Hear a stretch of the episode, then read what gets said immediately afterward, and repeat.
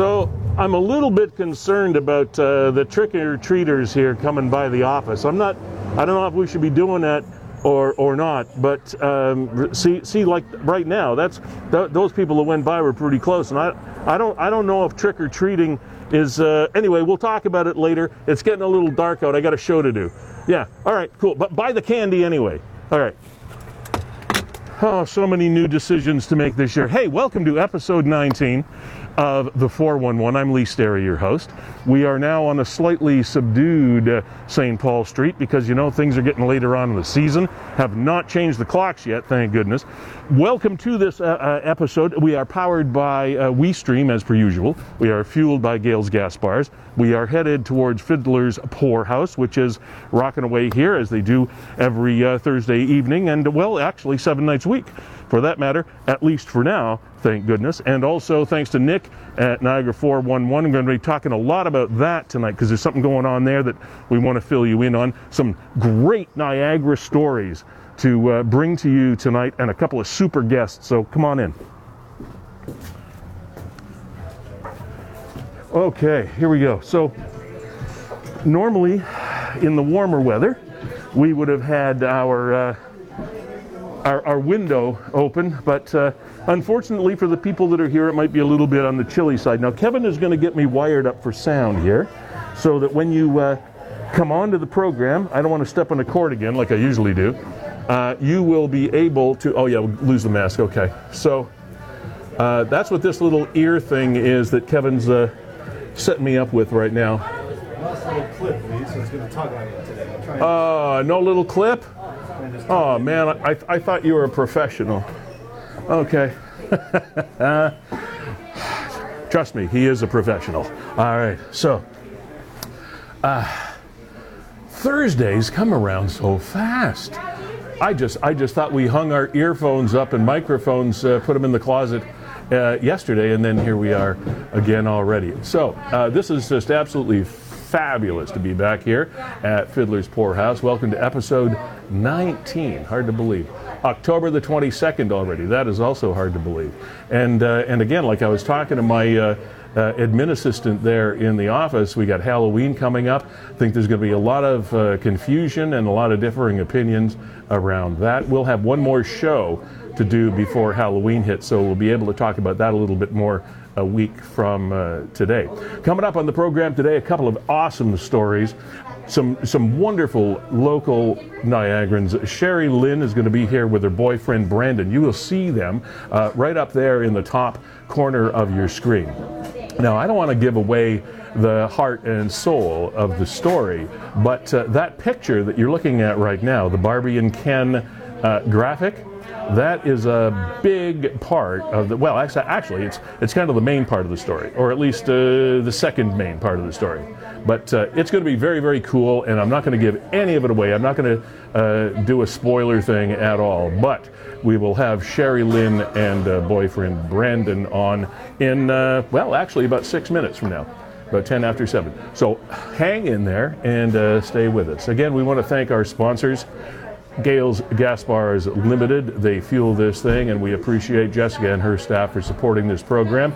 You will now see Kevin Jack in the top right hand corner of your screen. He is uh, the executive producer and partner uh, of this program, along with his, uh, his partner, Brandon Schramm of WeStream Niagara. We'll talk more about them as the evening goes on as well, because everything we're doing here technologically is a result of what they have brought to Niagara, and uh, no one else is doing it. And uh, not just Niagara. No one else, I, I think, is doing it. Period. We'll talk oh, more hold about on that. a second. Let me check this out. Yeah. Okay. There we go. There we Oh. go. There is a story. Just that gives me an opportunity to remind you that what you're watching here is in real time. We are indeed live. It's called Livestream Niagara, our Facebook page. This is live. It is real time. It is happening now as you are watching. And if you want to be a part of the program, you can be simply by clicking on the link at the bottom of the post, and you will get into our green room, our waiting room, if you will. It's a Zoom room, and then Kevin will transfer you into our live interactive room here on Livestream Niagara as soon as we have an open spot. So So please feel free to comment on anything you hear, comment on anything that's happened to you this week, or something you want to promote coming up over the weekend.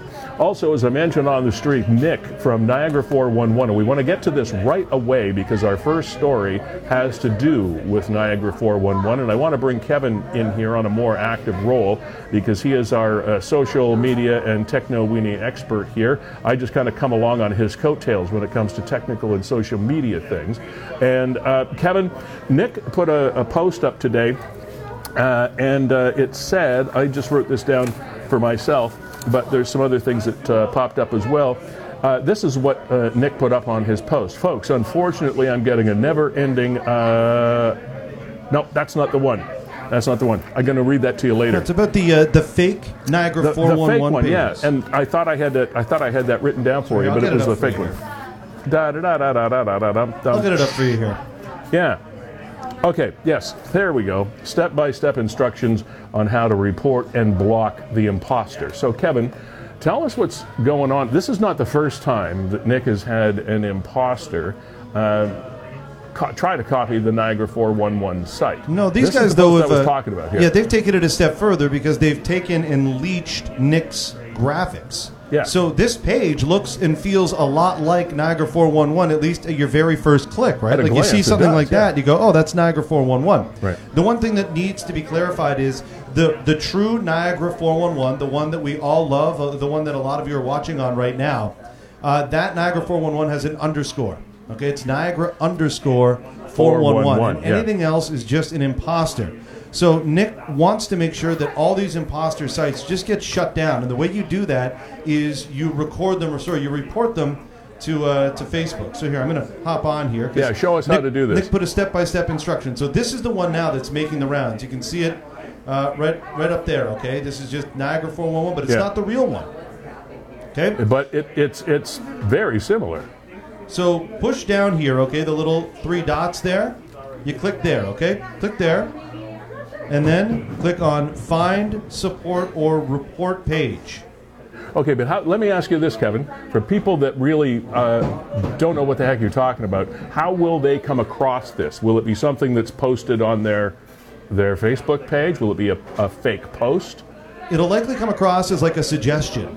You know Okay. how Facebook said, "Here's a group that's suggested for Yeah. you." It'll probably come across as a suggestion because okay, you already like and engage on the real Niagara 411. Right. So why don't you like this fake Niagara 411? And of course, people just do it to, to kind of piggyback on Nick's success, on his following, on this show's success, and Or then because they might think they're missing something if they don't. and from there you might get spams, the CRA spams, or they'll try and sell you Oakley glasses or whatever it is they're doing online now. I don't know. Yeah. Anyway, Yeah. want to continue with this, Lee? Yeah, do that. and just uh, get through this because you know what? I see Barbie and Ken are already in the waiting room. and I got to get to them. This is great. We will. Okay, so you click on Find Support or Report Page. Okay, click on that, and then scams or fake pages. That's the category that it would fall under. Okay, so click on that, and you have to also click on scams and fake pages and pretending to be another business. Okay, click both of those. Make sure you click both of those. Click next. Okay. Then enter Niagara underscore 411 with a capital N and an underscore because Facebook is going to prompt you to say what business are they mimicking? Who are they pretending to be? Well, they're pretending to be the true Niagara 411, which is capital N underscore 411, and then block the other Niagara 411. It sounds like a lot to do, but it's really not that difficult. No. No. Um, but uh, and it will protect our Niagara businesses and you. Okay, we're gonna we can talk more about that later if we have a moment. We want to jump right now into our. Uh, this is just such a wonderful story. Sherry Lynn, uh, her boyfriend Brandon. You saw them in uh, what appeared to be a Ken and Barbie costume. Well, that's exactly what it is. And they're waiting to talk to us now. and there they are in full costume. That is just absolutely awesome. Sherry Lynn, Brandon, uh, welcome to the 411. Hi, thank you. Thank you. Okay, so now the costume is only part of the story, and it's a fabulous part because you guys did, and we'll talk about that in a bit. But tell us your story uh, of how, where this thing has taken you from beginning to where we are today. Um, well, I created, well, we both were kind of I have a little illness and like so I'm disabled, and we were trying to come up with a, a costume that we matched, but I could still wear and and still sit down. So this is attached to my walker. So we were trying to come up with it, and then Ken and Barbie was like, "That would be perfect." And then the box attaches to my walker, so when I sit down, it's perfect. And then we um, entered into a contest on the Kelly or Live with Kelly and Ryan show, and we are semifinalists for for the contest now. We get to do a taping on Monday. Now we're talking about the Kelly Ripa Ryan Seacrest morning show, one of the most popular, uh, largest uh, viewed morning television programs in the well in the world, actually. Yeah. And uh, so, are you guys going to be actually on the show? Um, we hope so. They they said that we're going to be in the audience and we're in the competition, so I'm I'm pretty sure we're, we're supposed to be there. Or screen. yeah, we're we're streaming, and then it's a two-hour um, broadcast, and then um, yeah, I guess they they post the the winners and all that stuff, and it goes live. They put the, it on air on Friday for their Halloween special. Yeah. So, So- I'm hoping. When when when are you? So you say you're going to be in the audience. So are they flying you to what? New York? no, it's just virtual, so we get to be at Oh. home. I wish it was in New York. Yeah. But we get to do it at home, and um, and then we get judged. I guess there's um, we already passed the first panel, and then we have two more panels to to get du- judged by on Monday. Okay, so let, let me recap here. Uh, your first appearance as uh, uh, as the next phase is which day? We're now on Thursday, October the twenty second. So when is your next? Monday. When is your first appearance? So Monday they're doing a taping, and Yeah. then I believe they, they are uh, airing it on Friday. So it's a two-hour taping for Friday's special show. Okay, so a week from tomorrow, you will be on Kelly and Ryan. Yes. Correct. Awesome. And uh, now here in Canada, that uh, I believe that'll be aired on CTV, right? It I is, so, yes. yes. And if somebody's picking stations up live off the uh, out of the ether out of Buffalo, it is the ABC affiliate WKBW if they get that channel. Right. Yeah. So how um, how do you feel? I'm nervous, Excited? very excited, very nervous. Um, I felt like I was gonna have a heart attack. Yeah. What what was the experience? What did they do? Did they call you, or they send you an email, or what?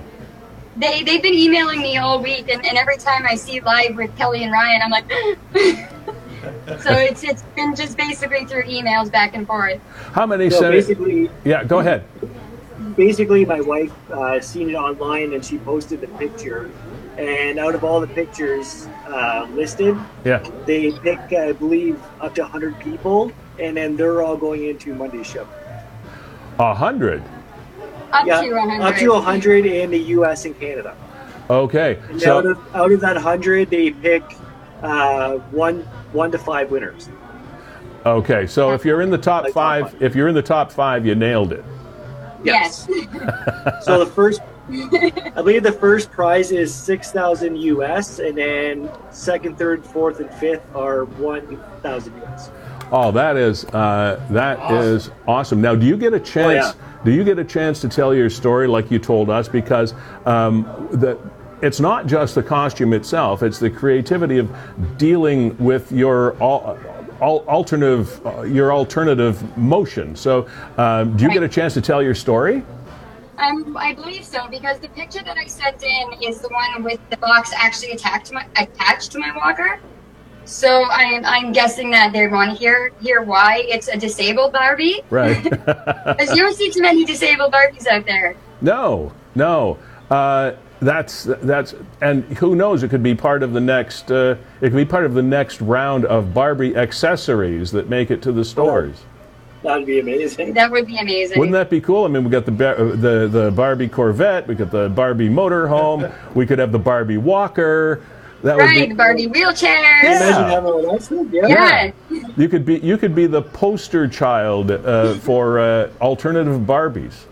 Yeah, I- I hope so. Barbie. Now, I just want to hop in here. oh, Um, sure. Did you know, Sherry Lynn, that uh, your husband Brandon had such a likeness to Ken? I mean, it's spot on. And if not Ken, then Clark Kent. It, I was. Oh, Yes, Everyone says he looks like Clark Kent from You Superman. I you stole think that's why I my- Ah, you stole my thunder. I was going to say, that's Ken and also Clark Kent. We have a connection because we Yeah. both spend time in phone booths. I should go in uh, with the super. Look at that. inside my box. Could be Superman Ken. That is that is awesome. Uh, can you tell us a little bit about how you constructed the costumes? Yeah. Sure. Um, we love to order online, um, especially from Amazon, and um, my husband likes to order a little too much. So he, we ended up with tons of boxes, and uh, I was just like, okay, what are we supposed to do with all these boxes? And then the costume came into mind, and then um, I cut all the sides out, and I I cut out like the, the words and just kind of glued them on, and then I taped tissue paper to the boxes. So it's it's all tissue paper and uh, basically tissue paper, cardboard box, and a whole lot of uh, time. Well, I'm, I'm glad you mentioned that, uh, how you got it. So, obviously, the rights to be able to use the word Mattel on your costumes, which is going to be on an international television program, you don't have to worry about copyright infringements or anything like that. right. Like Okay. I'm sure they're not going to really bother bother me about it. I mean, it's it's cardboard. And it's free advertisement for that. And yeah, and it's free advertisement for them, so maybe I'll be doing them a favor. Yeah, well, maybe so. Uh, my, my experience with major corporations and copyright infringement doesn't actually support that argument. Right. I, I'm a good arguer though, so, so maybe maybe I can be determined to win that one. But, Well, but if they uh, want uh, the deal for the Habitat Barbie, uh, Yeah. A deal that's usually Mattel. Yeah. So, um, are, are you going to be in a in a set like you're in right now when uh, the Kelly and Ryan show get a hold of you on uh, on on Monday, or have you got something a little bit more fancy, or how, what are you going to do? Um, we're, we're trying to work that out right now. Okay. So this was our kind of trial error situation, and um, so we might have to move some things around and, and shift around because these are big boxes, and we are supposed to be there for like two hours. Well, so we'll so- have to come up with a little more creativity. Yeah. Well, you're you're, you're sure going to have to be able to uh, sit down, as you said, and uh, well, you you can sit down as Barbie and Ken, and it's not a problem, right? Right. Like I'm sitting on my walker right now. Yeah. Are you? you tell? Yeah. Awesome. Uh, so, how is your how is your family and friends and neighborhood? Are they uh, are they rallying behind you with this, or well, I guess they're going to know about it now. Yes, yes, they're all very supportive. Um, all right, we have family and from BC. They're actually watching right now this show, and um, they're all excited. Everyone's setting their DVRs for for when it will be aired. So we're we're pretty excited. That is excellent. Uh, Brandon, tell us a little bit about uh, you. What do you what is what is your day job other than changing clothes in phone booths and uh, sitting on shelves in department stores? Well, I think we could have just lost them there, Lee. We might have just lost him. Yeah, oh, let's see we if we can froze get up him a little bit. Yeah, well, that's let's see we okay. can Get them back. That's okay uh, because we got all the pertinent uh, information out there. So, if Yeah. uh, Oh, there we go. Yeah, okay, we got you guys back. I think we got him back. Hi, guys. So, Hi. uh, what I was interested in, Brandon, is uh, a little bit more about uh, you. What do you do other than uh, change clothes in phone booths and things? Um, like I was saying before we broke up there, uh, I work for Pepsi and pretty much just take care of my wife. Okay. Well, those are two pretty good priorities. Oh yeah. Well, Yeah. the wife comes before Pepsi, unfortunately, but What- don't tell them that. Hey, Lee, I'm just going to uh, hop in here, guys. Do you know what's going to happen on Monday for the taping? I know you're going to be there for two hours. Are you going to have direct interaction with Kelly and Ryan? Are they taping for the show, or is this just in front of another group of panelists to see if you make it to the show? No, um, apparently we're supposed to be taking with Kelly and Brian and going through everything, and then that they didn't really tell us very much, but they said that we will be there, we will be involved. So I just kind of have to wait and see myself. Yeah, we're not sure. Yeah. It could be, you know, it could be that each contestant has, you know, a couple minutes to explain the story and how they came up their costume, and they move on, and then they decide uh, the top five then, because I believe we're told on Monday who's the top five. yeah. And then you probably got to keep your lips shut.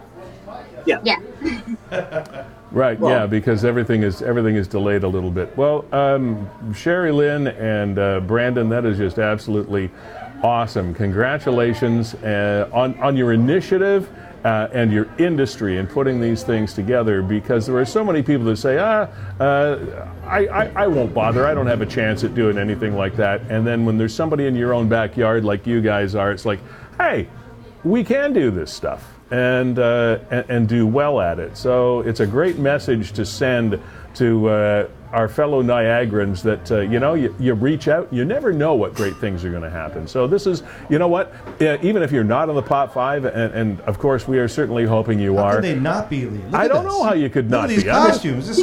Yeah. I'm just I'm, I'm just I'm just saying.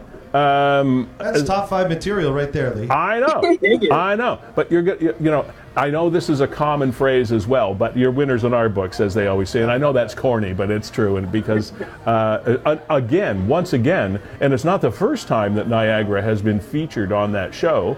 Uh, and you guys are the next installment of uh, a major program like that coming to Niagara. So that's awesome. Thank you for that. Thank you. Thank you. Uh, Yeah, have, we're you, super excited. have you guys gotten any other media interests, like local paper, newspaper, anything like that? Um, no, not really. You will now. Yeah. Just the two important shows, yours and uh, Kelly and Ryan Ryan. Ryan. All right. Well, I'll take second place to Kelly and Ryan. That's okay. Same thing, Lee. Same thing. That's okay. We're, we're, we're okay in number two. Uh, so now you've got to look after those costumes, store them carefully, don't let any pets near them or anything like that. I'm telling you, Brandon, you look like you just walked out of the uh, out of the department store. We just we just took the wrapper Thank you. off your face, and there you are. I think it's, I Yeah, I was thinking about rouge. adding a wrapper to the front of my uh, my box to preserve myself, but And not to sell you short, Sherry Lynn, you look fabulous. Thank you. Okay.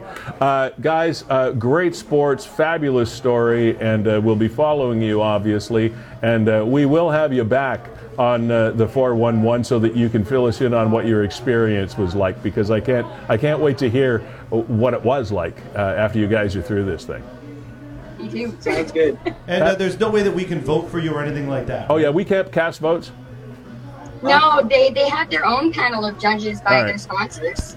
Okay. I think that the online voting already happened until we got in. That was a different one. That was a different one. Yes, love. Uh, Just say yes, dear. Just Just Yeah, listen to Barbie, does. Ken. Just listen to Barbie. I'm backing up in my box. Barbie is as Barbie does. Yeah. All Are you right. still strapping in there? Yes, I am. you guys are great. That is awesome. Um, thanks again. Uh, congratulations uh, on behalf of everybody around uh, Niagara. Uh, great feel good story for the peninsula, and heaven knows we can use some feel good stories these days. So, Sherry Lynn, Brandon, uh, you're the best. Have a great evening, and uh, we'll talk to you soon, I know. Okay? Thank you. Thank, Thank you you for having much. us. Bye, guys. Bye. Isn't that marvelous? Isn't that marvelous? So, there we go. That uh, I, I know there was some rouge and makeup uh, going on there, but he, he, when I first I've, I've seen Sherry Lynn before. We chatted with her once before, but um, when he first came on the screen, Kevin, I thought this is not a real person. This this is uh, this is Clark Kent. He's nailed it. Wow. Awesome. Well, I, I know Ken as well, but the first thing that hit me was it's Superman. Yeah, I think it's the glasses, and he does have a strong jaw. A Unbelievable. very strong jawline. Yeah. Yeah. Something I could need a little work on here. I think I think they're going to win. Like I think they'll at least be top five. You know what? With a story, with a story like that, uh, I have a feeling that you're right that they will be uh, at least in the top five. Now, I mean, we're a little bit biased, and we ha- I haven't seen any of the other contestants, but it, it is such a cool story, and they've done such a great job, and they're so personable. Um, with it and uh, photogenic as all get out, so they got they got uh, they have a whole lot going for them uh, on this. Now coming up, uh, at about 7:40 today. Another super interesting family in uh, Niagara, and they're very new to Niagara. This family just uh, immigrated to Canada from Australia, and they have three children. They are currently living in Crystal Beach. And Kevin, they're how new? They haven't been here for very long. They came to Canada, Niagara, on Monday. Th- Just as fast Just Monday. Monday. So Yeah. they're quarantining for 14 days. Beautiful family. They already have three young children, and uh, and they're expecting a fourth.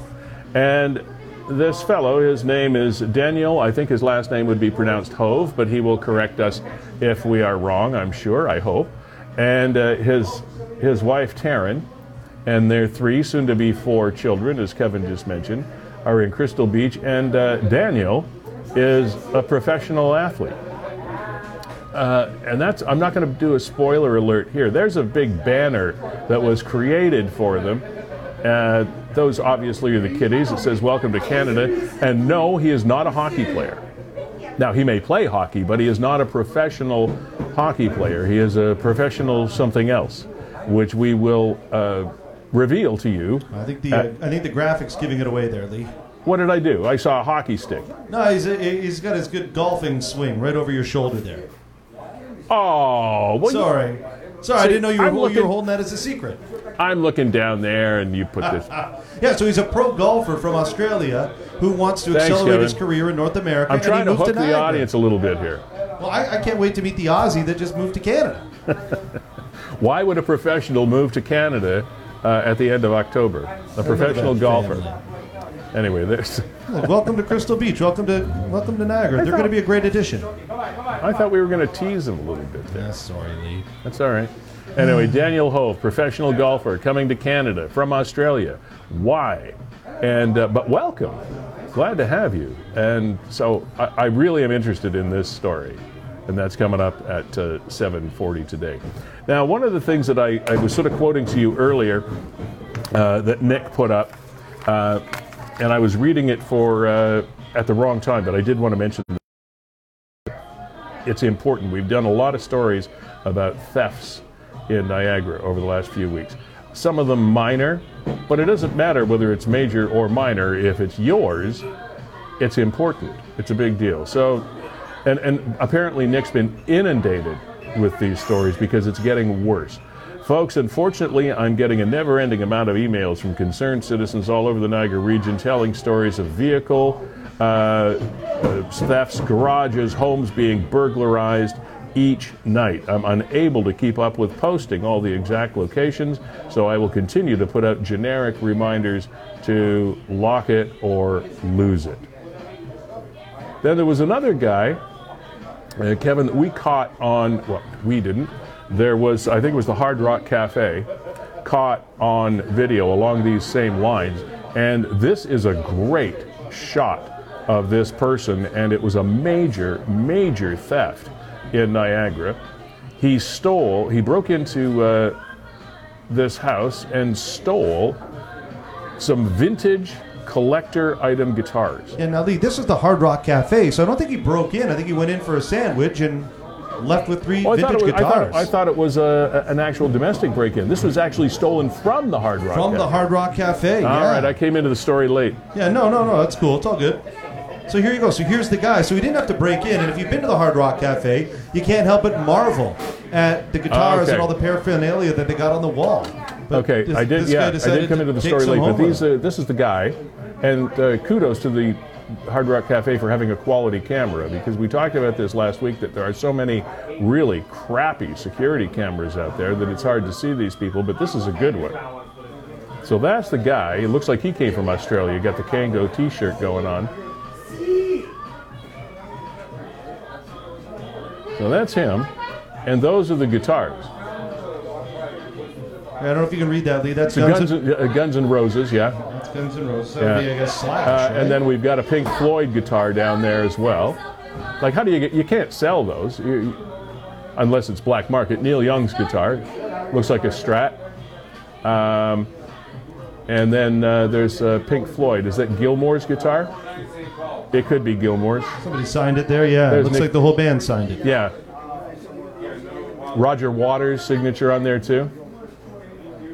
You don't see uh, Roger Waters and David Gilmour that close together these days, but uh, they are on that guitar. That's crazy. Wonder how he made off with them. Like, What do I say? Are they not you- lag bolted into a stud? Or? How do you how do you do that though? But he had to break. I'm just I'm just confused. You don't just go into a, a, a cafe, a restaurant when it's open and take guitars off the wall and walk out. I mean, he had to have broken in somehow. No, I think it was middle of the day. I mean, the lights Middle are of the on. day? I mean, the lights are on there in that photo, right? Let's see here. Well, uh, All right, I was totally out to lunch with this story No, because I read- just well, read skimmed the over it story earlier. here. And I thought it was a domestic type break-in, and it was a camera. Attended No, the it hard said drive. just- ca- yeah, see, I didn't didn't say read broke the in, details. yeah. All right, my mistake. Sorry. I admit my mistakes. Okay, but I still don't get it. Where is the staff? I don't know. That's what I'm wondering. Are they just are they just hanging up there with like a finishing nail? You, And he's inside. Eh, okay, in that picture, he's inside, right? yeah. Okay, now if you're going to go in and steal something, especially in the COVID 19 era, where is the mask? Where is, where is the mask? That's That's got to help you get away, right? And couldn't you wear a plain white t shirt instead of the Kango thing? I, I don't. Uh, Remember the guy we talked about last week? That they had surveillance photos of him. I think he was sticking up a gas station in Niagara, but at least he had the mask on. yeah. Yeah. But the weird part about that one is he probably came in, forgot he didn't have the mask, and went out and got it. Oh shucks! I can't even rob this gas station now. Damn, I forgot the mask. All right. Uh, it's- sorry, sorry, Kevin. I missed a beat on that one. I, No, I- but it's crazy because we've all been in there. We've all seen them on the walls, and it's great to look at. But how does somebody just in the middle of the day, in the middle of a shift, get away with three of them? Not one, not two, but three, and guitars. now They're big items. if you, I'm just trying to think how that might happen. You've probably been in a restaurant before, especially in the afternoon or through a lunch hour or something like that, and there are people doing maintenance and workers doing things and cleaning up and um, well, the things that restaurants have to do to maintain their premises. And uh, some of that would include redecorating, moving things around, and people might have just thought he was a worker bee doing some redecorating or changing around the memorabilia or, or working for the restaurant in some manner and didn't pay any attention to it. But where, I'm sure, I'm sure somebody on the serving staff or in the supervisory staff has got some big questions to answer about that one. Maybe he was able to open the cases and just pluck the guitars themselves out. But it looks like they're just sitting on the wall. Like, No, they're, they're, they're in a frame and in like a shadow box, I guess you would call it. are they? Yeah, All right. I think so. Well, they're not anymore. Well, psh, no. but that's that's just got to be. I, I want to know more about that story. So do I. I Got to know. Got to know know how you more. do it. I don't know. Something very disturbing also is uh, happened at Dufferin Island this week, and it was a massive vandalism incident. Just as the Festival of Lights is getting ready to turn on for 2020, and it's a perfect family outing, especially in these days of COVID, because you don't have to get out of your car. It's a nice way to go out and be entertained and see something pretty and make you feel good. Vandals that have destroyed thousands of hours of work. Lisa Stark feeling angry at Dufferin Island. Hundreds of thousands of dollars worth of lights. Thank you for destroying the Christmas spirit. Yes, there are Scrooges around us all. Every single light display has been damaged with mere days till the opening of the 2020 Winter Festival of Lights. Unconscionable and absolutely no reason. There is no profit to be had from doing this. It is simply mean spirited activity because people are having crappy lives. They want to make everybody else's life crappy as well and that's not uh, that's not fair. That's not even human. So It's awful. Looks like they went around with like some scissors, right? yeah, just well, it's not easy to trash those things. Uh, we drive through the Festival Lights display at Dufferin Islands every single year, and it's just super. We took our uh, family out. To- we're visiting from uh, from BC a couple of years ago, and it's just it's just fun. It's just nice. I think we uh, I think we drove through the Festival of Lights when. When my dad turned 90. We had a special 90th birthday party for him years ago. Hired a limo and the whole bit and took a bunch of people through. And it was just a just a really nice family and close friends affair, and those kinds of things make people feel good. And look at that, just just cut off for for absolutely no personal gain whatsoever. Whatsoever, I, I can I can understand it almost almost understand it if you're going to profit by something and you're on hard times or blah blah, you know, and all those all those excuses, but not this. That's just unconscionable. So I don't know how they're going to handle it. I can only assume that the people that are behind the construction of and the decorating of those projects at Dufferin Islands will um, will figure out a way to rejuvenate most of them, if not if not all of them. I'm not I'm not sure, but it's going to be a lot of work. And uh, I don't know if they'll be ready for the regular opening of Festival of Lights, but we'll certainly follow that story as it goes along. Yes, It's awful. It's absolutely is. senseless. It is awful. Um, something else that uh, was going on in uh, in Niagara. Do you want to show the picture of that bucket, the bucket truck? uh, Yeah, yeah, yeah, yeah. Let's get to that. The one on fire. yeah. People love that, eh? Cars on fire. You get views. You get a car on fire, you get thousands of views. Yeah. Don't uh, don't give anybody any ideas, Kevin. Yeah. Yeah, Pull the guy up here. And just so you know, we've got uh, Nick, the newest, the newest resident of Niagara, the Aussie professional golfer. Uh, he's in the green room, so whenever we want to get to him, that's all. It's Oh, all we good. can do that whenever. Yeah, but here, let's. Uh, let's Okay, let's put up. the uh, let's put the bucket truck up there. There's a quick a quick dash cam look of a utility, and again, it looked like an engine fire. We had an engine fire on last week. What's going on with engines blowing up? And then there was one there was one coming from the other direction.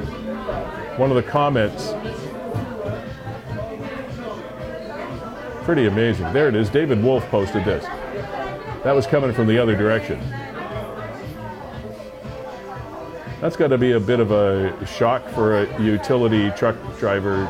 You don't see those; those trucks are very well maintained. You don't see things like that happening very often. Yeah, it's crazy. Yeah. And where was this lead? Do you remember? to tell you the truth, I, I, I don't know 100. Oh, it's right there. So QEW Fort Erie bound at Ontario Street. Oh, being, yeah, yeah. Yeah, okay. Well, that's always confusing, right? Ontario Street, especially for the new Niagarans. Well, what Ontario Street? Is it Which Ontario, Ontario Street, Street? Beamsville, or is it Ontario Street, Yeah. St. Catharines? Yeah. Oh, yeah, Okay. that's easy. All right. So um, we have Daniel waiting for us, do we? Yeah, absolutely. Let's see if we can. Uh, pull Well, let's up do here. this. Let's. I don't want to keep him waiting too long. Let's do this. All right. Daniel, how the heck are you tonight? Hey, mate, how you going? So, um, all we know, all I know at this point in time, and I didn't want to know too much because I wanted to ask the questions and have you tell your story. Uh, first of all, do I pronounce your last name correctly when I say it's Hove? Uh, no, it's actually Hoover. Hoover. All right. Okay. Yeah. Thank you for that. Now we'll remember when we see you on That's the right. leaderboards. What nationality is that? It sounds like a Swedish sort of name, Hoover. Uh, it's, it's Dutch, I think. It's Dutch. Dutch. okay, yeah. well, I'm not far off. Okay, I'm a bit off, but not far. so, Daniel Hoover, uh, you and your wife, Taryn, your three children, soon to be four, just relocated to Canada. And uh, if my information has it right, it was just this past Monday. yeah, we arrived Monday. Yeah. Right. And uh, as people might be able to detect, you do have an Australian accent. Yeah. yeah. Okay, so first of all, welcome to Niagara. Happy to have Thank you. you. Thank you. Uh, you're going to be, uh, I'm, I'm sure, a native son of Crystal Beach before we know it. Uh, it's a very closely knit community, and I'm sure that uh, people will embrace you and your family with, uh, with open arms. And uh, it- we're happy to have you here. How was the, how was the trip over? Uh, it was two very long flights. Uh, we had an 11, 11, hour, 11 hour flight from Dubai to Perth, uh, Perth to Dubai, sorry. Um, then we had a little bit of a stay over in Dubai, and then we had a 14 hour flight from Dubai to Toronto. So, you know, doing that alone is hard enough, but with three kids, it was it was pretty brutal. That was, that was going to be my next uh, comment. And uh, the ages of your children are? Uh, three, five, and eight. Oh my gosh. What a Yeah. long time to be traveling with children of that age. Yeah. You probably wish you'd ship them by FedEx or something. nah, that were, they were okay. That were pretty good. They were good. Okay, so uh, well, I could uh, I could ask you a thousand questions, and we could be here till midnight. But as we as we divulged a little bit earlier, uh, you are a professional golfer. yes, that's right. correct. Who gave you advice as a professional golfer to move to Canada at the end of October? Well, my my mother-in-law's from Canada, so we already originally had roots here. I'm going to split my time between Canada and the States playing tournaments. I'll play some uh, tournaments down in the States before Christmas. Um, and then at the start of the year, and when the uh, Canadian summer comes around, I'll play some events here. But um, you know, we moved here originally purely because the, the opportunities in Australia to be a professional golfer and to be successful aren't, aren't, as, aren't as great as they are here. So we figured with, with having roots here, this would be a perfect place for us to come and settle. Now, what uh, what tour do you play on, or tours? Uh, I, was playing on the PGA Tour of Australasia before we moved here. Um, now I'll be playing. Um, there's a handful of mini tours down in the states, like Right. Swing Thought. Um, my agent Nick Viola, he has a has a mini tour in Las Vegas called the uh, the uh, Silver State Tour. I've heard of that. Yeah. Yeah. So I'll be I'll be playing there, and then you know during the uh, Canadian summer I'll play on the Great Lakes Tour here. The Great Lakes tour. Yeah. Cool. So um, now, walk us backwards through your career as far as achieving professional golfer status. Walk us back through from professional to college or high school or whatever. Give us uh, give us the chronology of this. Yep. Okay. I, I turned professional in 2014. Um, it's been a bit of an up and down ride. It's it's it's a tough it's a tough game, as a lot of people probably know. Um, I had a pretty successful amateur career. I um, played some tournaments all over the world. I got my world amateur ranking to 23. I'm pretty sure it was. Awesome. Um, but yeah, as a professional, it's a lot different than what a, what it was like as an amateur. You know, as an amateur, you, you're basically playing for you know small prizes and stuff like that. Whereas you know, every single shot counts as a professional. Every single shot has a dollar figure. You know, it's it's pretty pretty you know, pressure packed. How did you manage to make the transition in that way? Because those of us that are just duffers out there uh, once or twice a week often talk about this in uh, in our groups. We get nervous enough and we get shaky enough just uh, with our with our mates watching us swing a golf club, let alone having uh, money on the line and having your agent and your golf coach and uh, the people that are, are following and your friends and family, and God forbid you should get on TV for a shot or two. Uh, how do you how do you channel all that and and, uh, and calm all that stuff in your head? Because that's a lot going on at once, and still be able to swing the golf club. Yeah, it's, it's it is tough at times, but I think with all the practice and the hours that you put in, it it, it, it becomes second nature. You know, you you know with the crowds and stuff there, you sort of block that out. You, you don't you don't you don't notice it as much. But yeah, I, I think it's with all the practice, all the hard work you put in, it, it literally becomes nature. How, how is uh, how is your your family? I guess the kids you, you won't know. They adjust pretty quickly. They're just probably happy to be off a plane. But um, how's your wife uh, adjusting to this? Of course, you said her mom's here, so that's probably got to be good for her. Oh, her, her mum's from here, but they, they currently live in Melbourne, Australia. Oh, they're the they're not here either. So you took them No. away. Oh my gosh! Yeah, so uh, Aren't you my, my wife Taryn. Yeah, well, that's true. My wife Taryn, her, her family, she she has aunties, uncles, cousins, a lot of people here. They've been they've been really good, really supportive, really helpful. Okay. Um, but yeah, she's she's handling pretty well. We're all pretty excited to be here. I'm not real excited about the two o'clock in the morning wake ups. You Right. know, the jet lag's been pretty tough. Yeah. But um, it's been good so far. We just want to get out and explore once our quarantine's finished. We're pretty So- excited for that. One, one of the other one of the other things that uh, laymen that watch television when they when it comes to professional athletes is the fact that they think everybody makes a lot of money and uh, golf is one of those sports where you've got to earn your way on, and once you're already on, you're you're okay uh, for the most part. But it's it's getting there that is the, is the tough haul. What and, and they always say uh, in their interviews that they have uh, short-term, medium, long-term goals, etc. What would your what would your goals, your short-term goals be? You've probably got them pinned up on a wall somewhere. How do you see this career path evolving? Short-term goals would be, you know, having some success on these mini tours, um, you know, playing well, developing developing my game over the next sort of year or so. Um, I'd like to eventually go to the uh, Mackenzie Tour Q School, which is um, the Canadian tour. Yeah. Um, Q School basically is four rounds, uh, and it's the top however many players get a get a tour card and are able to play on the tour.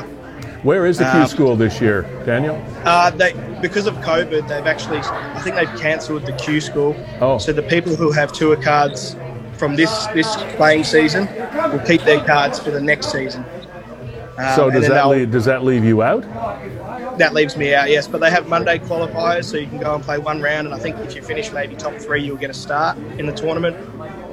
Um, but other than that, I'll, I'll have to wait a full season to be able to go to the Q school. Wow, that's a that's a that's a tough gig. Um, Yeah. Because you pay your own expenses. Now, do you have any sponsors that are uh, helping to underwrite? Like, have, have you got some uh, a, a well of uh, financial support somewhere? Uh, unfortunately, no, it's all self-funded at the moment. Wow. Uh, so basically, I'm I'm investing in myself at the moment. I'm I'm you know putting up the entry fees, paying paying for the flights and accommodation and stuff like that. But you know, it's I believe in myself, so I'll just keep keep doing that and hopefully have some, some success. Uh, Daniel, it's Kevin here, uh, producing behind the scenes. Just want to ask you. So the ultimate goal is PGA for you. Yes, definitely PGA Tour. I'd like to go to the Korn Ferry Tour obviously first and get through there, get through, get my, my tour card through the Korn Ferry Tour, and um, yeah, that's that's the dream. I've always wanted to be a professional golfer. I've always wanted to play on the PGA Tour. So yeah, that's definitely the end goal. It's not like you're coming from a golf wasteland either. There's been lots of successful Australian golfers that have brought their game over to North America. Anybody that you've met along the way that has maybe mentored you or, or, or made your dream at least seem like a reality? Um, I've had a few guys over back in, in WA that you know, not not necessarily played on the PGA Tour, but a lot of uh, you know club professionals that have helped and guided me. Um, you know, guys that have, have, supported me over the way. Um, they- they've been pretty good. You know, all, the, all been- the, the members of the clubs. There have been quite a number of Canadian golfers that, because of the competition that is here and on the PGA Tour in the United States, have made a very, very good career for themselves over the years uh, in places like Japan, uh, the European Tour, and, and, and sometimes even the tour that you played on over there, the Australasian Tour.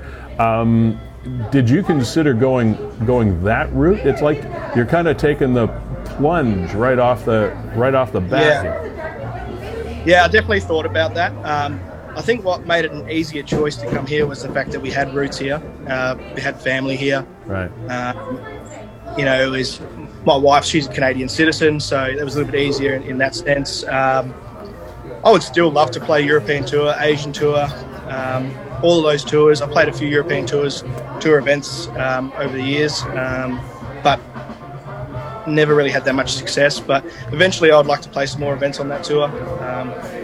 With all the people out there playing, all the talent, it's it's it's getting harder and harder. There's that many good players out there. It doesn't get it doesn't get easier. There's so many many uh, good young athletes in all sports these days. But when you're in an individual sport like golf, it makes it that much that may, makes it that much more demanding. So um, a lot of great Australian golfers. Now you were born in Australia. Yeah, I was born in Perth, Western Australia. All right. So um, growing up, who were your who were your idols? Uh, growing up, probably Adam Scott. Really looked up to Adam Scott. He's you know great golf swing, good game, good demeanour. Yeah. You know, he's, he's, he's basically the perfect golfer. You know, he, he was the one I, I looked up to as a as a kid.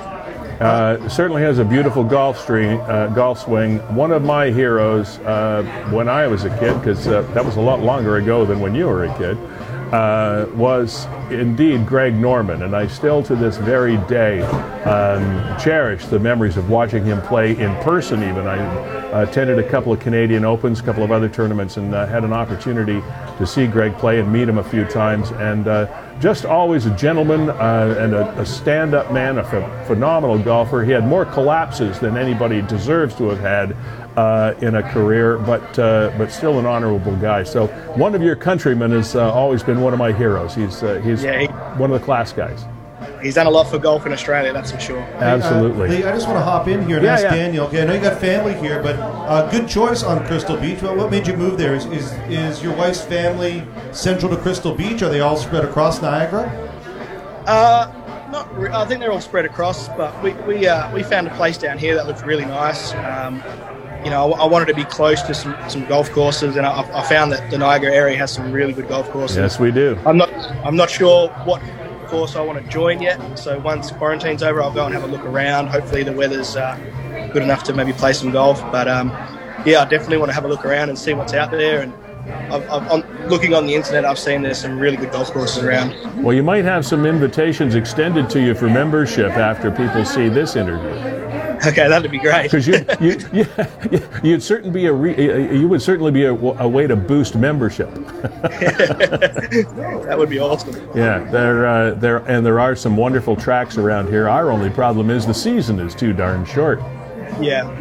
Uh, Lee, want to find out about uh, the children as well. Yeah. With you know Australia, literally the other side of the world, they probably were just coming out of a school year, and now you come to Canada and school year is just getting underway. What's your plans there to transition them into Canadian schools? Yeah, well, we're, we're going to go and um, enroll them into a school. Um, there's one close by. I'm not sure. My wife has all the details about the school, but yeah, it's, it's going to be interesting because the kids will go up. I think it's six months, so they'll go up up up a year, up a grade. So if, if they find that to be hard, then I'll, I'll, we'll probably do some work with them at home as well and try and keep them keep them up to up to up to grade. And did you uh, did you stop by the falls yet? Like maybe on the way from the airport to your new house, did you at least drive by before you quarantined? No, we didn't get a chance. We, we got in, the kids were tired, so we, we drove straight to the house. But as soon as we finished in quarantine, we're going to be going exploring, that's for sure. Daniel, there isn't a sport that is much harder on a family than this one. Uh, Yeah. The travel, uh, the the isolation, the sort of you're, you're doing it on your own. I don't know whether you have a caddy, but you're probably you probably don't at this point in time, or do you have somebody carrying your bags for you? No, I'm on my own. At Yeah, I moment. So figured. basically, when Yeah. I go to tournaments, you would you would get it, someone that is local. So And then you leave, and then you leave your wife behind, who's pregnant with three other children. Boy, she's got she's got to be something special. Yeah, she's strong. She's she's the glue that holds the family together. That's for sure. Yeah. Um, you know, it's it is hard. You know, I think about it all the time, but it's unfortunately it's a sacrifice you have to make if you want to be successful. Um, you know, come come the time that I have the money and the financial means, I'll, I'll, I'll bring them with me. You know, Yeah, that, that that would be especially if you're able to play in Canada and uh, have the means to, to cart the family around and see some. Yeah. It's, it's a nice way to be able to explore the country if you're playing. Uh, playing around the area. I mean, not so much in the U.S. now because the border's still closed, and who knows where that's going to go. But if the time comes that you're able to play a few tours in Canada and you can grab the family and see some sights and get to know the country at the same time, that'd be awesome. yeah, sure. I think you know the life experiences they'll be able to have if we get to go around and travel and see some places would be awesome. So, where are you going to practice? Where, what, what are you going to do? Uh, I'll have to find some indoor facilities, I think. Um, hopefully, spend a little bit of time in the States and um, play some events and do some practice around there. But yeah, this time of year, I've, I've heard it can be pretty brutal. So now, if you go down and uh, and play an event in the United States, when, when would let's put it this way: when would the first event maybe be uh, that you would go down and play? Um, I'm going to play one on the uh, Swing Thought Tour on the 14th and 15th of November. Okay, so that's that's a month from now. Uh, Yeah. About so. So you go down there for what you you'd, you'd arrive on the on the Monday or over the weekend and stay till the next Friday or whatever it is. Yeah, so that I'd have. I think I've got four four tournaments in 28 days down there. Okay, so you're going to be Yeah. down there not just for one tournament. Yes. Awesome. But when you come back, now you've got to go through the whole isolation thing again, right? Yeah. So I, get back on the 9th of December to quarantine for uh, 14 days, and I'm out two days before Christmas to see the family. So it's, Wow. it's tough. Wow. Okay, so can we follow you somewhere? Do you have a, a website? Can we follow your a face- tournaments? I have a Facebook page. It's it's uh, it's a professional page. It's uh, Daniel Hoover Golf, Okay. um, and I, I post all my results and um, you know even post videos of me practicing um, and all sorts of stuff. So Okay. Well, will will you like and follow Livestream Niagara? We'll do the same to you, and I'll uh, I'll send you a friend request out myself because I really want to follow what you're uh, what you're doing here. This is uh, this is very cool. yeah, no worries at all. That's perfect. Sounds good to me. All right. Um, Mike Weir, you're familiar with Mike? Yep. He was back on the Champions Tour this past week. He came in second, and that pesky Yeah. Phil Mickelson beat him. Yeah. I'll tell you what, they're playing well. Yeah, yeah. Well, I know that's way in your future, but I'm sure someday we'll see you there too. But we we won't get too far ahead of ourselves. Is that is, Yeah. is that a Red Sox hat you're wearing? It is, but right. to be honest, I can be I can be I can be persuaded to wear a Blue Jays. Don't you worry. Could you? Okay. All right. Well, we'll work on that. Okay. But please give a medal of honor to your wife for us because not a lot of women could uh, could deal with that. Three kids, uh, another on the way, and uh, a traveling professional athlete. Uh, th- that, that's a recipe for stress if I ever heard one. So God bless her. Yeah, she's a, she's a beautiful lady. She uh, keeps me grounded. She's very good. I love her to death. Well, next time we chat, maybe you can introduce us. Yep, will do. Thank you. All right. All the best. Daniel Hoove um, of now Crystal Beach. I, th- I think we butchered that. That's, how do you say it again, Daniel? Hoover. Uh, it's Hoover. Hoover. Hoover. Like the Yeah. vacuum with an Australian accent. Like the vacuum. Yeah, Ho- Yeah. Hoover with that an R. Yeah. Right. Awesome. Daniel, thank you. Thank you. Now, that is a, a phenomenal Niagara story, and I know that there are others around Niagara. We just have not heard of them yet. And this is the segue where we inform you how you can get involved with the program or tell the program what great story you know of. Maybe there's friends of yours or neighbors that just came into town or uh, family members that have. Uh, there it is, Daniel Hoover Golf. Sounds like Austra- It sounds Australian, doesn't it? Hoover. Daniel Hoover. Yeah, Hoover. There we go. It sounds Australian, but it's not. Uh, it's it's uh, Danish. Yeah, it said it's Dutch. Dutch. Okay, so where I was going was we would really like to get more of those kinds of stories on this program as the weeks go by, and we're not going anywhere. We're going to be here every week, and all you have to do is the easiest thing to do is to uh, go to the Facebook page for Livestream Niagara. Just give us a search if you're not already following us or whatever, but you're watching it right now. You might be watching us on Niagara 411. You can get to us through that way as well. You can get to us through WeStream. Uh, uh, as well, but uh, easiest way is through Livestream Niagara. All you do is you click on the header. All the contact information will come up there. Kevin's phone number is there. Is like all the all the info is there. I don't know whether he should have his phone number there, but he does. And you can uh, you can find us there and let us know about a story that you would like to tell us or that you think we should know about and we can reach out to those people and have them tell us their story uh, to daniel Hoover uh, his wife uh, and their three kids uh, and, and to crystal beach just a big shout out because it's a story that we are going to be able to follow for i think a long time to come so Now, Lee, you, you mentioned that. I'm just going to bring up some of the comments here that uh, people are on Niagara 411. And for example, uh, Bishop Mel here. Uh, talk about my house being broken in and Kiara being stolen, please. She needs to be found and hasn't been yet in the Garnet and Facer area. Well, that's a perfect opportunity for Bishop Mel to just click on the link and come Yeah. on the program. Then you can tell us yourself. But we don't know all the details. Exactly. Uh, and if you want to comment as the program goes on at any time, think of it as your local video open line talk show as well with pictures. All right. So if you have Zoom app on your phone already or on your computer, the number for you to dial is right there on uh, on your screen, on the left-hand side of your screen. 905-411-0411. Could not be plainer.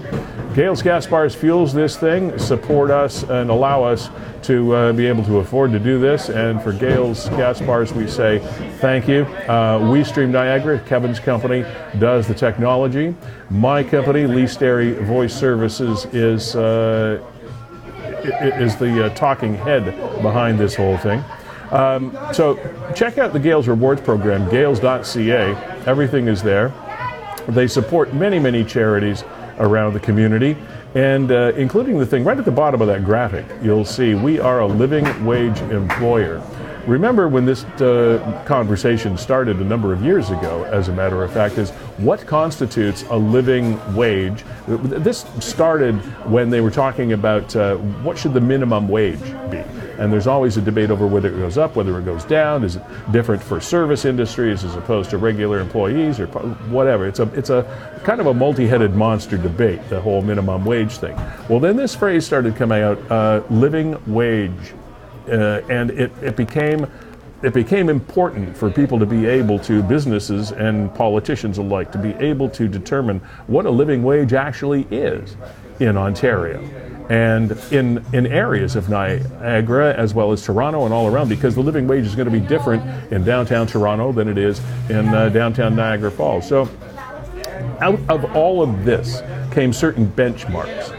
And Gales Gas was one of the first companies to hit the benchmark here in Niagara and say, hey, we are going to be, at the very least, a living wage employer. So um, kudos to them for that. And that's just a little bit of history about what that means.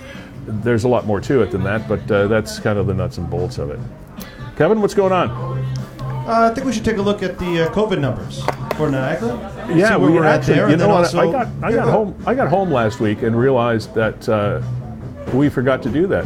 Um, a couple of weeks ago, I thought we got to keep doing this because, especially with some of these communities being rolled back into some modified portions, uh, stages of stage two, we got to stay on top of this. So, new cases for today are 10. That's the highest we've had now. It's not super high like you hear on some of the news broadcasts for some of the communities in Ontario, but it's higher than we've had for the last number of weeks. Uh, 10 in Niagara. Growth rate of under 1%. New cases yesterday also 10. All right. So the effective reproductive number, current value, in other words, how many cases are we adding per case? Does that make sense to you? Uh, 1.1. So we're sort of doubling that one case. Yeah. Now, you don't have to follow along with me here as I scroll along, but I find some of the stats here are interesting, and some of them can kind of fall by the wayside. So let's try and find some of the interesting ones. Average, uh, and, uh, not including outbreak cases. Current average, okay. Average, I don't like averages. Okay. I don't. Uh, seven-day rolling average averages do nothing for me. Is the one 40% no known exposure. That's the one that means something to me. 40%, almost 41% of the cases that have come out, we don't know how they were acquired. now, to me, this is the number that stands out to me. That's another good one. Cases hospitalized, current average 0.4. Now, in the last seven days. So that's less than a person a week? Oh, per day. Okay. Yeah. Yeah. Now, but again, the over the past seven days, here's my here's my argument with with averages. That is very very difficult to tell from October the 11th to October the 17th whether there is any trend to increase. The current average over that week is 0.4 percent, but that means on October 11th, 12th, 13th, 14th, 15th could have been zero and then the 16th and 17th it goes bang. That so when you average things out, it means literally not much. Yeah, to, me, the telling part here is these are the number of cases that actually required hospitalization. I know, but it's still an average. It is. I, I know what you're saying. Then if you look at the graphic below it, it just goes to show that while we may be getting 10 people a day for two days in a row, chances are only one out of those 20. So you're talking 5% of the confirmed cases actually require hospitalization. Un- understood. So the, I guess the good fallout from that, the good conclusion that I come to, is that we are not as of yet overtaxing again our healthcare system here in Niagara. That's that's good news for frontline workers, so they're not getting they're not getting hammered with people coming into the hospital. So total number of active cases in Niagara 86, total number of resolved cases uh, obvious, and uh, deaths in Niagara uh, since this thing began 68. So Kev, Yes, sir. uh, questions I get uh, after doing a piece like this. Uh, some of them come from uh, from my wife as well. I saw you do the numbers, but uh, where are they? And do we have? And I had to tell you the truth, I got busy as crazy today, and I didn't have a chance to actually do my due diligence on answering that question. Do we have any way of knowing where those 10 cases today, for example, in Niagara, came from? I don't think exactly, and I'll get to some of those, Lee, in just a second, but I didn't want to navigate away from this page. This is the real telling story of the hospitalization. So, All right. 2.4 admitted to hospital, or sorry, intensive care. You can take it from there, Lee. Yeah, o- over what period of time? The I think this is in total. For Oh, Niagara. total for Yeah. since it began. That's that's my assumption. Yes. Well, it's it's still a pretty low uh, percentage cases admitted to intensive care in Niagara. If that's what it represents from the beginning of the pandemic to now, 2.4 percent, that's okay. Now, again. We have had 68 deaths, not to minimize that number. Cases hospitalized, 8.4% of the total. So let's go. I, I know they do at least show one stat, and they don't exactly say it's this many people, but they show the number of active cases per 10,000. So if you do the math and what have you, you In can each, in each, in each town. in each town In- or municipality, So you. I should say. Total confirmed cases, and here I'll switch over to active cases. So those are your active cases per 10,000 in each of the municipalities. Oh, in this is good. Uh, well, it still gives you a, it still gives you a reading. So, uh, as per ten thousand, so the highest one, the the highest three would be in order: Welland, Thorold, St. Catharines, Yeah, and then Grimsby's in there too.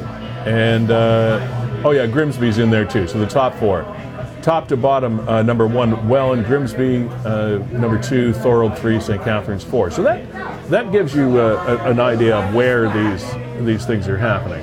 And one of the target cities that has received a lot of what you call bad PR over the course of the summer was Niagara Falls because of some of those tourist videos that it showed. And at 1.8, that's really not too bad. Uh, all of, with all of those arguments taken into account. And I've also heard the contrary to that, Lee. People saying that, well, yeah, most of the people that will get it in Niagara Falls will go back to Toronto, to Peel, to Mississauga, to Oshawa, and then they'll test positive in their home centers. And uh, that's, uh, well, that is definitely an argument. And Yeah. I think most tourist areas, uh, wineries, restaurants, etc., have noticed uh, an uptick in GTA customers since the GTA in those areas did dial it back to uh, an, an alternated, uh, an, an alternate form of phase two, if you will. Now, this is another story. Thanks for putting that graphic up, Kevin, because it reminded me of something that got my attention earlier today, but not just for the information that is on your screen. October the 15th, which is a week ago now, it was just uh, actually the last Thursday that we did this program, but this hadn't made the news by then. October 15th, an employee of Freshco in Niagara Falls tested positive for COVID 19. The last day the employee worked was October the 14th. All necessary precautions for public health guidelines have been met by the store. And that is a typical kind of announcement when that happens. In other words, hey, we, yep, we got it, we found it, we're looking after it, we're making sure the store is okay. And, um, but what got my attention, Kevin, uh, and everybody else with this are the way the comments, look at the number of comments, over 400 comments were on uh, Niagara 411 with this story. And a lot of them were just like that. Can happen at any store, people. Just follow the rules. We can do. It's a gamble on getting COVID soon as you leave your house. Um, and then uh, Laura Marie, a little bit of tongue in cheek comments Oh, a piece of fruit tested positive. Like 80% of positives are false, and the test can't detect it anyways, and on it goes. And there were a lot of these type comments, which are very different, Kevin, than the comments that we would have seen two or three months ago. Yeah, look at that top one. We wouldn't have seen this six months ago. maybe I'll sh- yeah maybe I'll shop there. At least I know there will be less people in the way because of this. This is a very very large change in in, in the public emotion surrounding this topic. I don't know if, if it strikes you or not, but it certainly does strike me because this is a very, very big indication of COVID fatigue. People don't seem, we're, we don't get upset by anybody testing positive this day. Okay, we got it looked after. I'm okay. You're okay. Uh, let's sing kumbaya and, uh, and move on. Very sorry for the person who is infected. You also tell the public every time someone has the flu or common cold, too. See, these are the kinds of things it's like, okay, um, why are we talking about that now? That person says we shouldn't tell everybody uh, every time someone gets uh, tested positive, just deal with it and, and move on. And there, so the masks don't work. Uh, Tricia says, calm down, people. And, and, and these are the kinds of, th- this is the tone of the, the comments and the opinions that are shifting. We are going through in my humble opinion, a major paradigm shift in the way the general public is thinking about stories that are related to COVID 19. I'm not saying it's good, I'm not saying it's bad, it's just something that is occurring. There is a major shift in attitude. Kevin, do you get the same thing, or is it just me? Depends who you talk to. I think some individuals are a little more lax. I would count myself in that group that Yeah. I'm not as fearful now as I was six, seven months ago, and that's due to what I see and also a lot of the science that's coming out. But Yeah. uh, you know what? With COVID 19, I honestly think that anybody's actions are their own, anybody's opinions are their own, and they're not to be criticized. It's kind of like you do you, you know? Right. You do you and do what's good for you. Now, that said, I'm not behind the anti maskers. I don't think you doing you means put everybody else at risk. We're a society, we all have to do what's right for us. But if one person thinks that it's right to send their kid to school and somebody else thinks that's the worst thing that you can do, I think both people are right. Does that make sense? Absolutely, and I totally agree with you. Um, and I'd have, I didn't really, I like seeing the divergent opinions on those comments, be they pro-mask, anti-mask, or or whatever the heck it is. I really enjoy seeing those different opinions.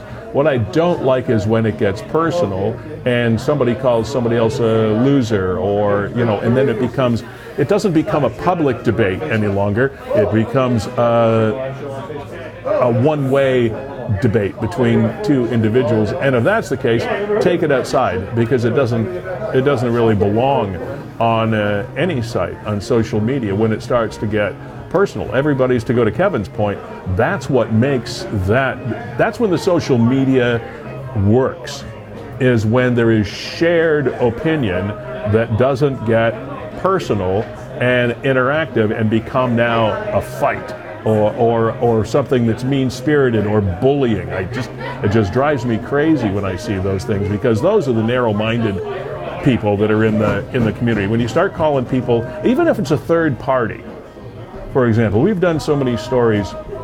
Uh, well, take the theft thing, for example.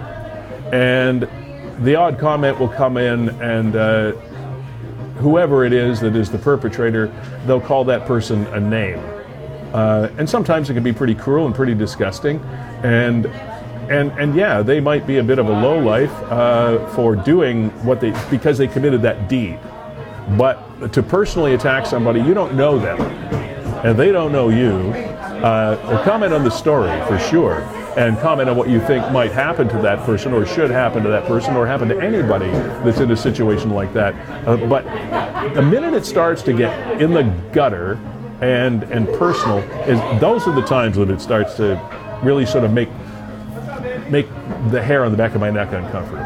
Unfortunately, too many people are having those conversations as though the decisions they've made, given their personal situation, is the decision that everybody else should make. Yeah. Like I said, don't put society, don't put other people at risks. But everybody's situation is different. Do your uh, do your grandparents do they live with you? Well, that makes your situation different than other people. How many children do you have? Are they all on the same school board? What age are they? Yeah. What do you do for work? What Yeah. do your coworkers do? It's, it's and crazy. um, and again, for we, I don't know how many times you have to say this is, if you're not in my shoes, don't judge what I what I'm saying. I can have and, and I could be totally out to lunch. Believe me, I've been out to lunch probably for years.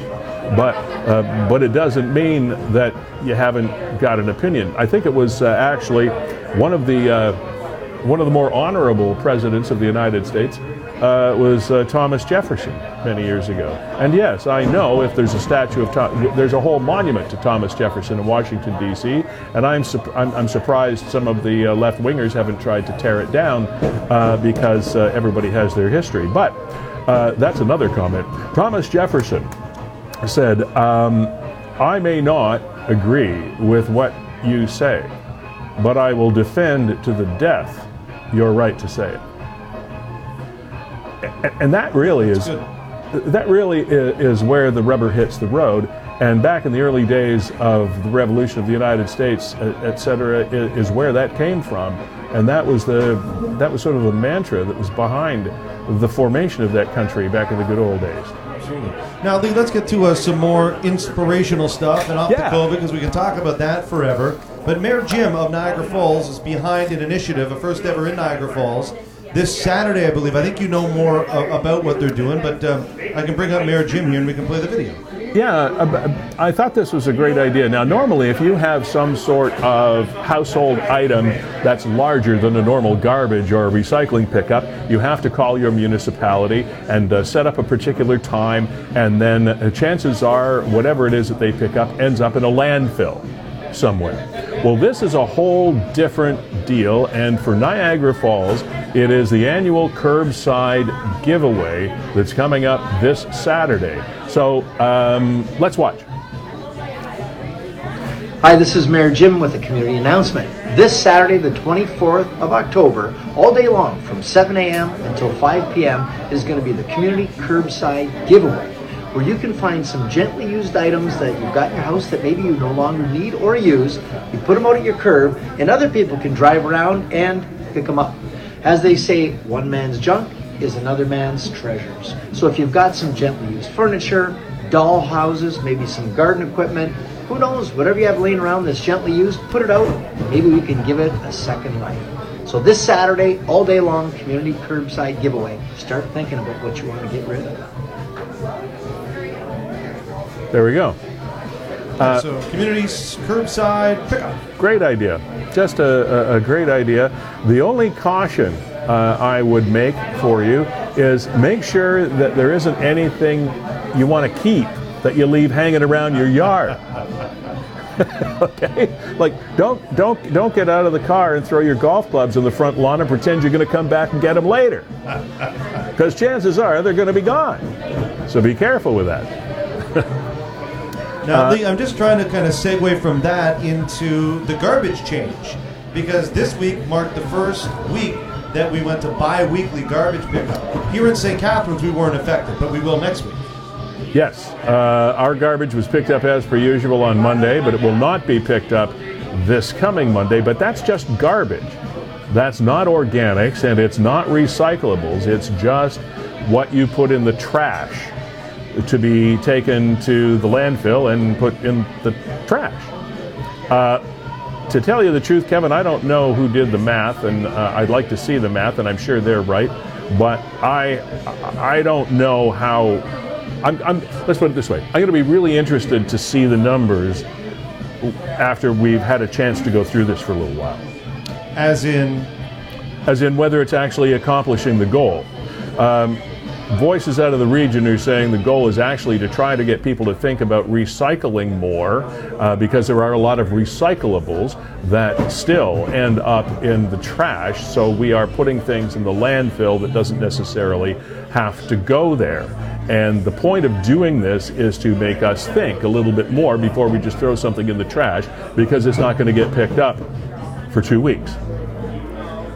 I'm not sure I don't know whether there's a loss leader in there or not. And am I also correct in the fact that now when you put your garbage out, you can put two bags out? I believe so, yeah. So now what are we accomplishing? Instead of one bag a week, it's two bags every two weeks. I don't know. Uh, actually, I know what they're trying to do, okay, Lee, and this is my personal opinion, is... Oh, you're not allowed a personal opinion, Kevin. We just talked the- about that. At the top level, Okay, when you look at the regional level and the people in charge of garbage collection and waste diversion, Yeah. they have goals that they have to meet. And their goals are based on the amount of recyclables that are in the landfill and how much of that they end up diverting. All right. Now, all of that is measured by weight. So, their metric, basically, whether or not they are successful at their job, depends on whether or not we take heavy items and recycle them. So, this flat out is an attack on green bins because all of the stuff that goes into your green bins, all your organics, are very heavy.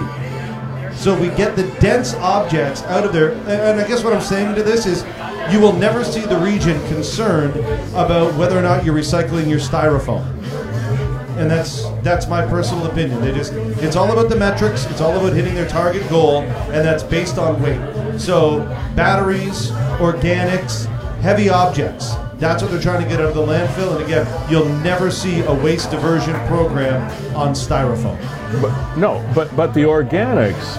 Uh, let's let's clear this up for any confusion. Organics are being picked up every week, correct? Yes, they are. Yeah. So organics are being picked up every weekly in the same truck that could pick up your garbage. Yes. So that truck is still going around Yeah. every week. Yeah. They're just forcing us to not put out our garbage. They could, but but we're not. So, all right. So we just went around in a circle. They've got their targets to hit, but does this really accomplish Well, we'll find out. the Maybe it will. Well, this is what I say. We got to we got to crunch the numbers later because right now, logically, the math doesn't doesn't make sense. And I know there's there are probably Niagara City councilors, so please uh, call us. Let it get cl- clue in here uh, and and tell me that I'm uh, barking up a stupid tree because the math right now, the way I'm looking at it from a layman's perspective, outside. I don't see the logic of it. Now, I'm sure it's there, but I don't. I can't explain it to you. All I know is that I can't put my garbage can out uh, until next Monday, and that's okay with me because, frankly, Kevin, we don't have that much garbage any, uh, anymore. We are. Uh, I have to admit, I have to take credit here. We are one of those uh, families that we recycle everything we possibly can. I mean, I take things apart, the plastic bit there, the, the cardboard bit there, and you know, we do everything we can to, to try to do it the right way. I'm sure I've messed up from time to time. Oh, that could go, and that, you know, because there's a lot of there's a, there are a lot of things that you can get confused about. But all of that stuff is on the website as well. That uh, so if you ever have uh, ever have an issue about what you can or can't do, just go to the region website. There's, it's all over there. Now let's tie in here to uh, another uh, cool event that is happening in Niagara Falls. Uh, it is the 17th annual Sleep Cheap and charities are going to uh, reap the benefit of this. Event and reservation dates have been announced. Sleep Cheap Charities, uh, a long standing community tradition, has raised over $2 million for local charities since its inception in 2004. And though it may look different this year, Sleep Cheap will take place in 2020. Uh, the mayor stated that we know these are extraordinary circumstances, et cetera, et cetera. Um, and he said he's confident in the excellent protocols and procedures the hotels, as essential services, have instituted to safely get through this. Now, for the first time in history, Sleep Cheap will run for a full week from Sunday, November the 15th, up to and including Saturday, the 21st. Reservations for the event can be made starting Friday, the 23rd of this month, which is this coming Friday, from 9 o'clock in the morning. Participating hotels and booking information right there at that uh, website, sleepcheapcharitiesreap.com. Uh, so, what it is, is uh, the Niagara Falls hotels offer rooms at a discounted rate to Niagara residents only during the event. Minimum donations for rooms will remain the same as last year for Sunday through Thursday, 35 bucks a night for a standard room, $45 for a Falls View room, and $65 for a Whirlpool room. Room rates Friday and Saturday nights will see an extra $10 per night, which is no big deal at all, added to the weekday rates. And you will be able to book, uh, say two weeks in advance? Uh, sorry, you'll be able to book two nights in a row. Two nights in a row.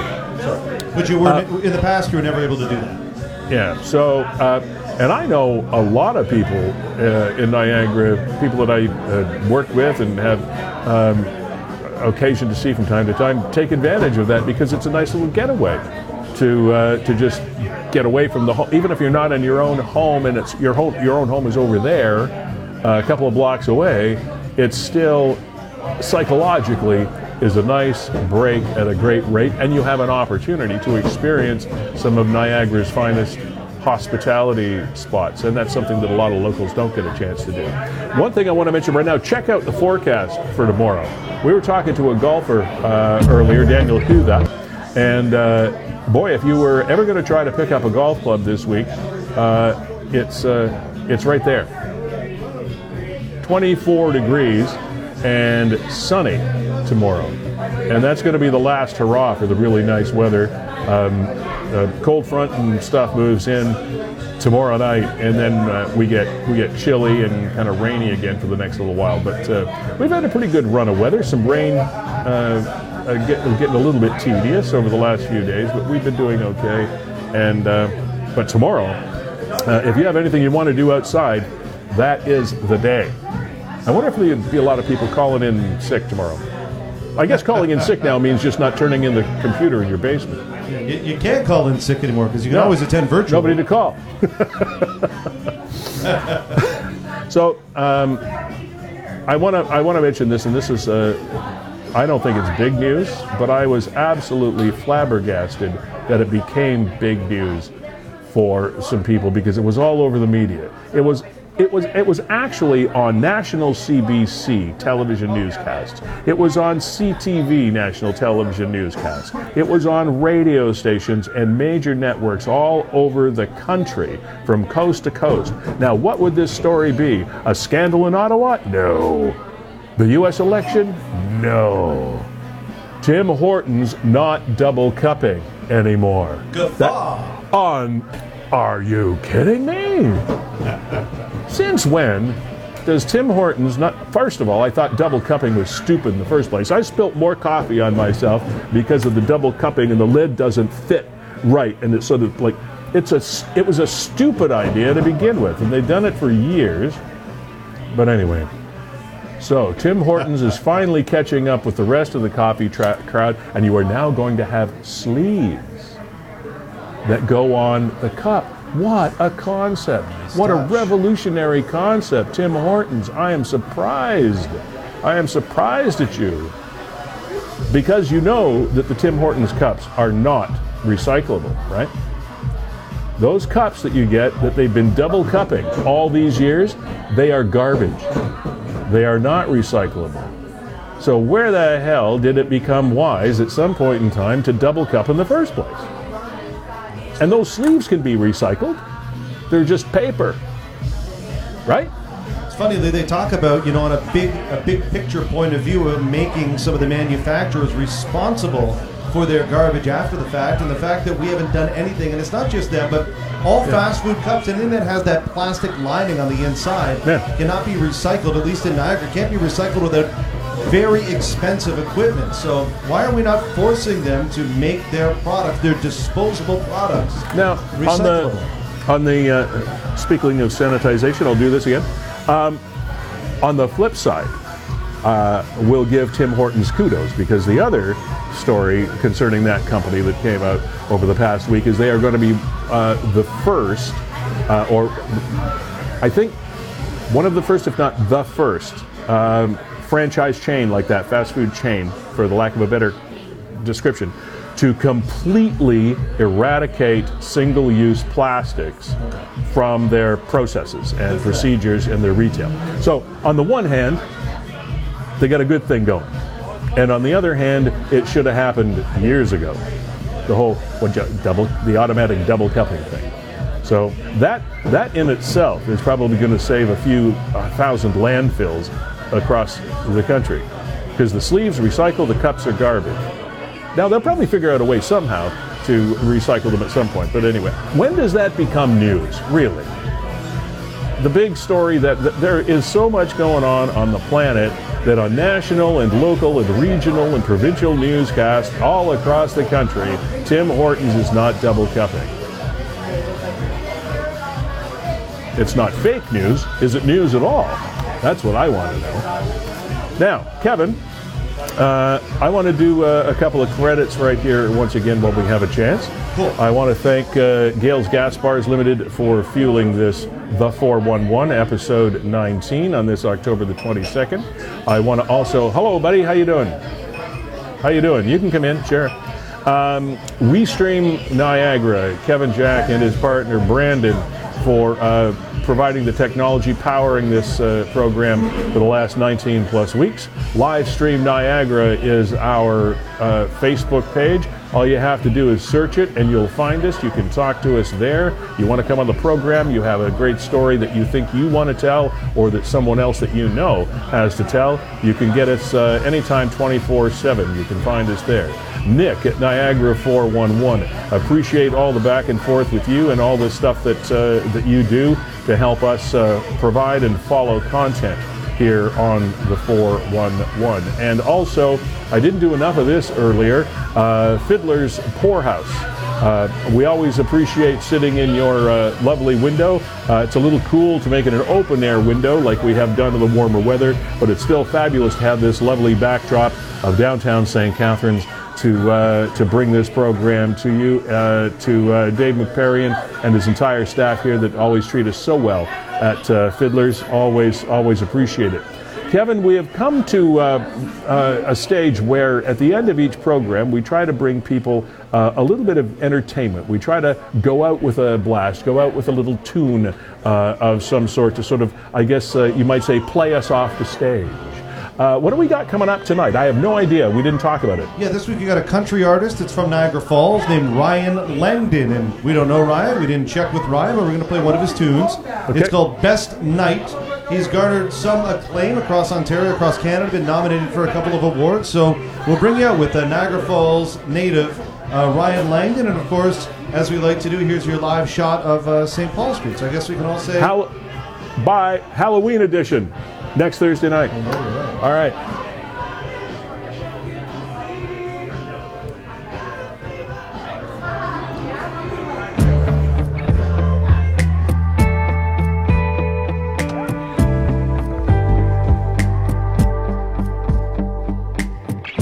I was up on stage, St. Patty's Day. Man, that place was going off. But in that crowded room, all I saw was you. And I knew then that I was gone. I had to know your name and everything about you. And when you smiled back at me, girl, that's when I knew you were the best night of my life. You lit me up like a neon sign. You were heaven sent, hell bent on making you mine. You were the best night of my life. You were the best night. You were the best night of my life. Still can't believe that we talked till three, shouting over everyone. Sure, we had some beer, but looking back, it's clear it was you giving me a buzz. You were the best night of my life. You lit me up like a neon sign. You were heaven sent, I was hell bent on making you mine. You were the best night of my life. You were the best night.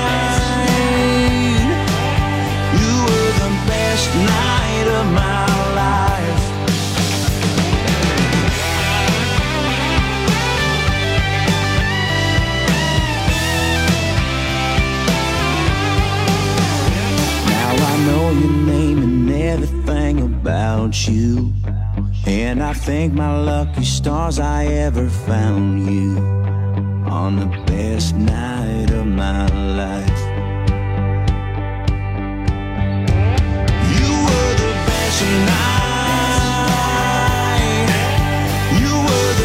Night.